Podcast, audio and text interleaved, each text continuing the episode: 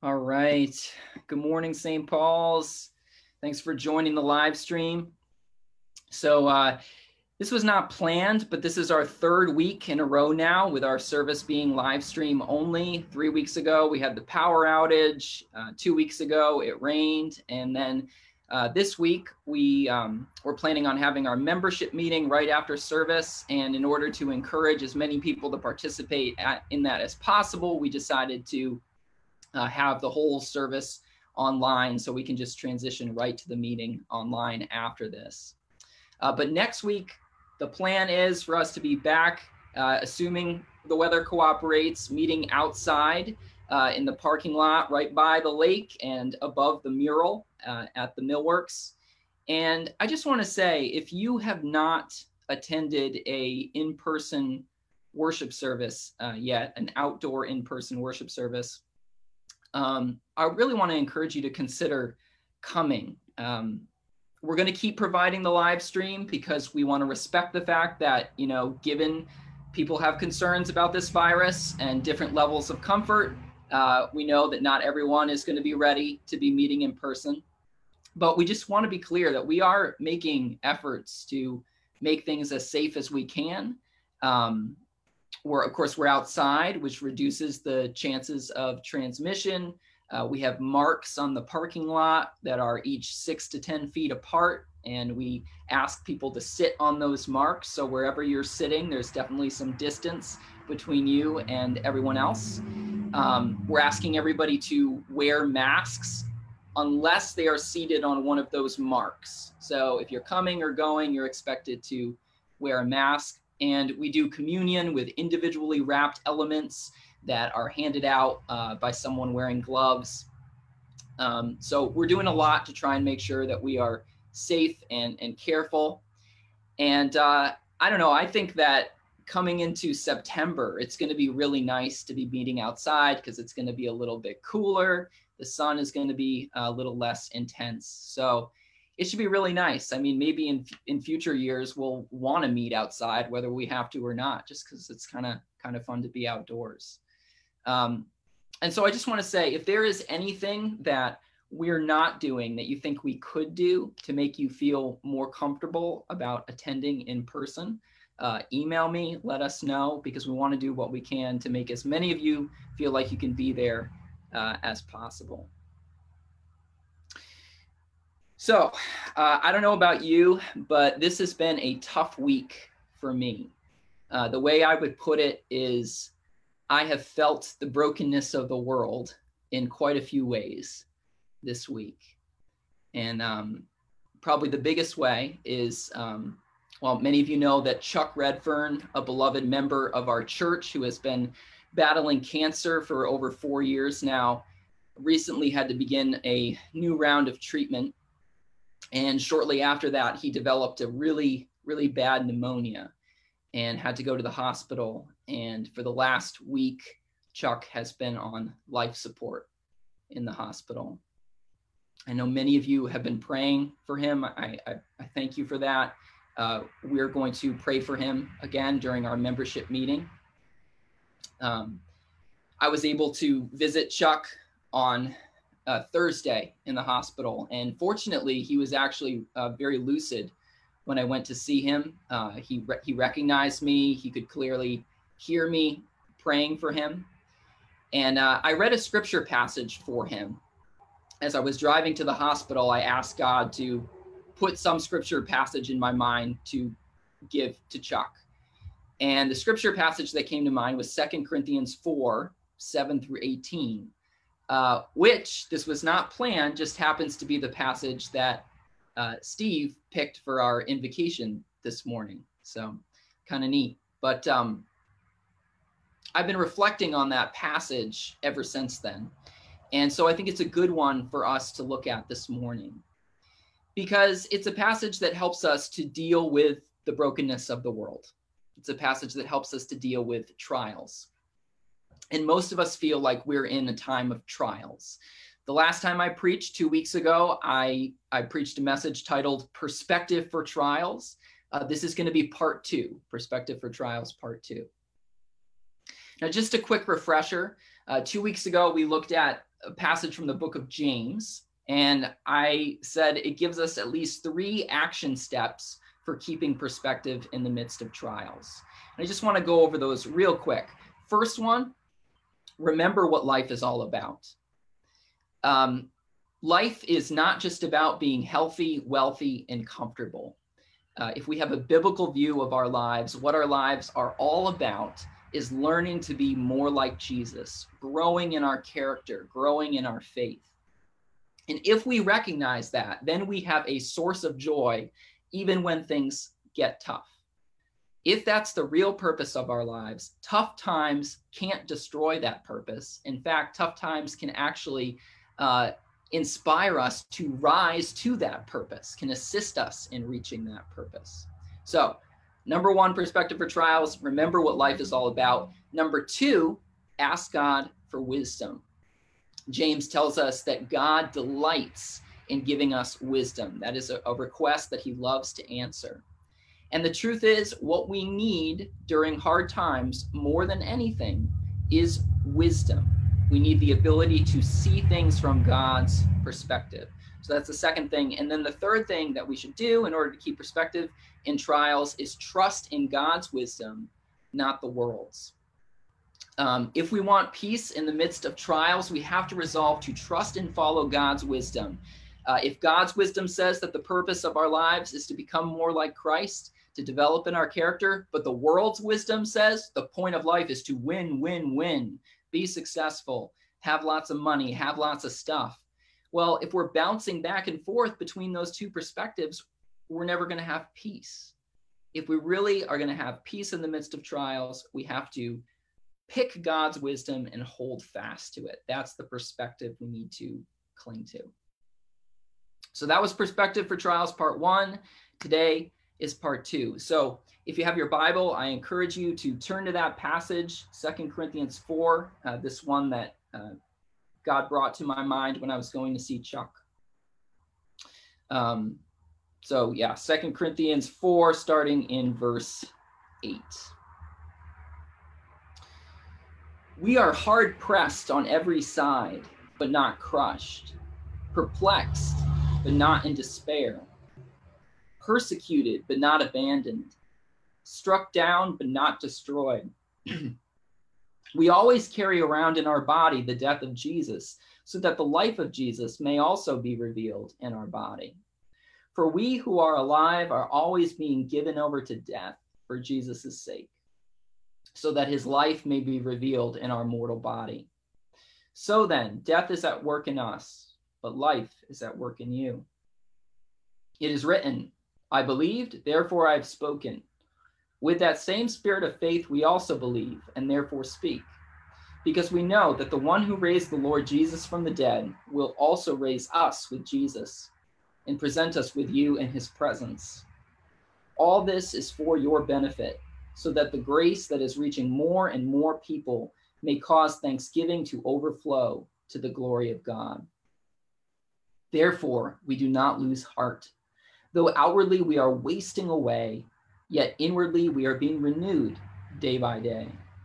For our light and momentary troubles are achieving for us an eternal glory that far outweighs them all. So we fix our eyes not on what is seen, but on what is unseen.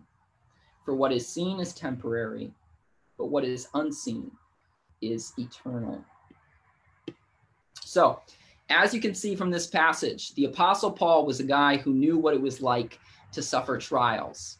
Uh, he describes himself and his fellow missionaries as hard pressed on every side, as perplexed, persecuted, and struck down. Now, this is a little bit of a personal aside uh, that I want to share, but I find Paul's most relatable line in this section we are perplexed, but not in despair.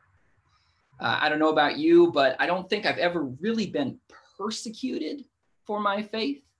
Um, I've never literally been struck down for my faith, but I have been perplexed uh, often I find myself asking questions that are hard to answer as I try to understand God and understand the scriptures and understand life. And I remember once when I was feeling especially confused, you know, just trying to make sense of it all, thinking through theology and philosophy, I came across this passage and I read those words We are perplexed, but not in despair. And it was deeply moving to me because I felt like it was telling me it's okay to have questions that you're not sure how to answer. If we reflect honestly on life with all of its beauty and its ugliness, sometimes we are going to be perplexed. We're going to be baffled. We're going to be confused. We're going to feel like things don't always make sense. Um, being a follower of Christ does not mean that we have all the answers all the time, but it does mean that we have a reason not to despair. And that's significant because I don't care who you are, what religion you are, what philosophy of life you have, you have reasons to be perplexed. If you are reflecting honestly on this mysterious thing called life that you're going through right now, you're going to have questions you don't have answers to. You're going to have reasons to be confused. But what makes us as followers of Christ different is that we have a reason not to be in despair. But anyway, uh, Paul describes what he and his missionary companions are going through. And if you know about Paul's life, you know that he is not exaggerating at all here. Uh, Paul was imprisoned multiple times. He was stripped in public and beaten. Uh, he was shipwrecked. He was bitten by a poisonous snake on an island after that shipwreck. Uh, later in this same letter, he's going to tell us that on five different occasions, he was flogged by the Jewish leaders 39 times. Now, why 39 times? Well, uh, in the Old Testament, uh, it, it was said that the maximum physical punishment, short of death, that a person could be given was 40 lashes. And so some theorize that the Jews would do 39 lashes because they didn't want to risk miscounting and possibly breaking the law. So the point here is Paul is saying that on five separate occasions, he was given the harshest physical punishment uh, by the Jews, short of death, on five separate occasions. And all of this suffering, all of this torment, uh, was just because Paul was trying to do God's work, because he was doing what he could to share the gospel. And some people were talking about Paul, and they were saying things like, look at what a mess Paul's life is. Look at all the hardship that he's been through. How could God possibly be with this guy? Uh, it doesn't really seem like the favor of God is on him. And some of us have a tendency to think similarly today. Some of us think that when bad things happen to us, that's a sign of God's disapproval. You know, that's why many people say, as soon as something bad happens to them, say they lose their job or they get a, a bad health diagnosis, the first thing they say is, Why God? Why me? What I do? Right? But part of what Paul is telling us here is that trials are not a sign that God has abandoned us.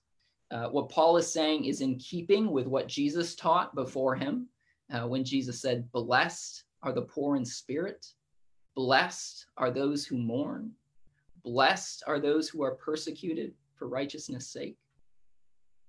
Instead of seeing our trials as a sign that God is abandoning us, Paul tells us to have a different perspective uh, now, if you're taking notes, I am going to offer three ideas that Paul gives to help us have perspective in our trials. And here's the first one How we handle trials can be a sign to the world of Jesus' power. How we handle trials can be a sign to the world of Jesus' power the way Paul puts this is we always carry around in our body the death of Jesus so that the life of Jesus may also be revealed in our body. Now, I know that's a confusing sentence. We always carry around in our bodies the death of Jesus so that the life of Jesus may be revealed in our bodies. what I what I hear Paul saying there is we are in a sense reenacting what Jesus did. Jesus suffered and his suffering led to a resurrection, led to victory, led to life. And in keeping with that pattern, Paul is saying we are suffering so that Christ's resurrection power can be revealed to the world. Because Paul and the apostles were willing to suffer to share the gospel, many people are coming to believe. Because as people observe their suffering, they are seeing the depth of their conviction. You don't suffer or die for a belief unless you really are convinced in your heart that that belief is the truth. The reason that the apostles could endure so much mistreatment and persecution and yet continue to share their faith is because they were utterly convinced of what they were saying, right? They were utterly convinced that Jesus is Lord, that Jesus is risen from the dead, and that eternal life is found through him. Their actions make absolutely no sense unless they really did believe those things. Now, if the apostles had lived cushy lives, you know, if they had received money and fame for what they were doing, then we would always have reason to wonder were they just conning people? Were they just like those cult leaders who come up with some story in order to con people and um, satisfy their their egos and their wallets? But because the apostles suffered because they were despised by the world and constantly struggling constantly facing backlash we today have reason to trust their sincerity right we can look at their lives and we could say those guys must have really believed what they preached. So, one way of putting it is because the apostles carried in their bodies the death of Jesus, the life of Jesus is revealed to us and to every generation since then. Now, I'm not saying that if you are going to share the gospel, you have to be constantly suffering uh, in order to be effective. But what Paul wants us to realize is that trials are an opportunity to demonstrate the power of Christ. There is a special opportunity that comes through trials, through carrying in our bodies the death of Jesus. Trials are an opportunity opportunity to show the world that we really do get our life from Jesus. That there really is something to this resurrection power that we talk about to talk about. um, trials are an opportunity to show that we really do have a source of hope that is not dependent on anything in this world. So that's number one. In order to have the right perspective in trials, we have to remember how we handle trials is a sign to the world of Jesus' power. Second thing this passage tells us is that our trials are small compared to the glory that awaits us. I think verse 17 is incredible. This is one of the verses that Steve read for invocation. For our light and momentary troubles are achieving for us an eternal glory that far outweighs them all. Even though Paul was in and out of prison and beaten multiple times within an, an inch of his life, he thought of all of that as light and momentary troubles. Now, how could he say that? The reason he could say that is because he was thinking of his present life in light of eternity, right? Our present sufferings can be very intense. But if an eternity of joy with God is what the future really holds, any suffering in this life will one day feel light and momentary by comparison. Now, I want to be very clear here. Uh, I don't want to make it sound like I am downplaying the depth of suffering that can be experienced in this life. If we are not, uh, not if we are not naive, if our eyes are open to the world around us, we should be able to recognize that there is an unfathomable amount of suffering in the world. I think of what Chuck has been through over the last four years with his cancer, and, and my heart just breaks at the magnitude of, of that suffering. I, I think of the plagues that human beings have suffered over the course of history, plagues that make this pandemic that we're in right now uh, seem like child's play, and all that without modern medicine. I think of people trying to go through surgeries in the days before anesthesia, which is most of human history. I, I think of the wars uh, that have caused so much death and injury and, and loss. I think of all the emotional pains that we experience, uh, emotional pains of loneliness and rejection and betrayal and depression and anxiety. And I just want to be clear that I am not making light of any of that. And I don't think Paul is making light of any of that either. You know, Paul didn't enjoy suffering any more than we do. There's a place in this uh, same book, Second Corinthians, where Paul talks about having a thorn in his flesh. And he doesn't mean that literally, that is a metaphor for some source of suffering in his life. And uh, Paul says that he prayed repeatedly for God to remove this thorn in his flesh because Paul didn't enjoy suffering. It was still it was significant to him, right? But Paul recognized something that should be a source of hope and peace for all of us. And that is that in comparison to the glory that is coming, these sufferings really, really will one day seem tiny. Right now, these sufferings might seem like an enormous ocean that is drowning us, engulfing us. But in comparison to the eternal joy that awaits us, they will be like a drop in the ocean. In comparison to the joy ahead, they really are light and momentary. You know, if you think of your life like a scale where one side represents your present life and the other side represents your eternal life with God, the joy of eternity completely tips the scale. Uh, if you had stones representing every sorrow in your life, no amount of sorrows could shift the scale to the other side. Because for those of us who are in Christ, the joy of what's coming is just so much weightier. That is what Paul is saying. It's amazing thought. Finally, uh, the third thing that this passage tells us for perspective in trials is that our trials add to the glory that awaits us. Our trials add to the glory that awaits us.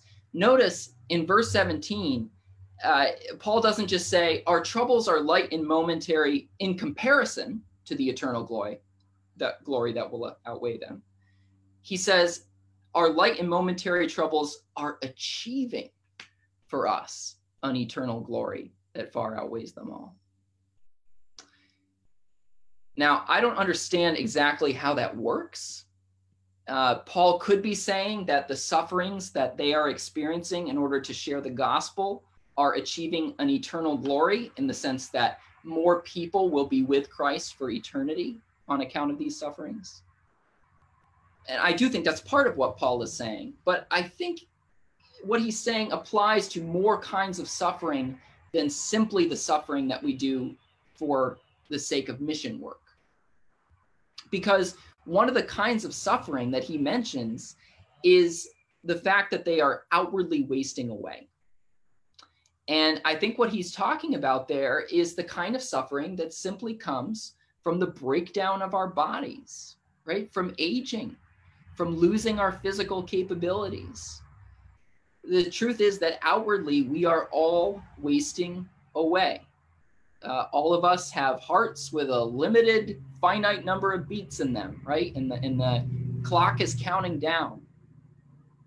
That's part of the human condition. And that is one of the sufferings that Paul has in mind uh, when he calls, calls these sufferings light and momentary. So, what Paul seems to be saying is that the sufferings we go through now, even the sufferings related to aging, they will actually increase our joy in eternity. Uh, they won't just be compensated for in eternity, but they will actually add to our joy in eternity. Our joy is going to be greater because of that previous suffering in this life. Now, again, I don't know exactly how that's going to work, but I'm reminded of the fact that if I ever lose something, then I appreciate it so much more when I get it back. You know, for example, I don't usually feel really thankful to be in good health. I just kind of take it for for granted that I'll be healthy.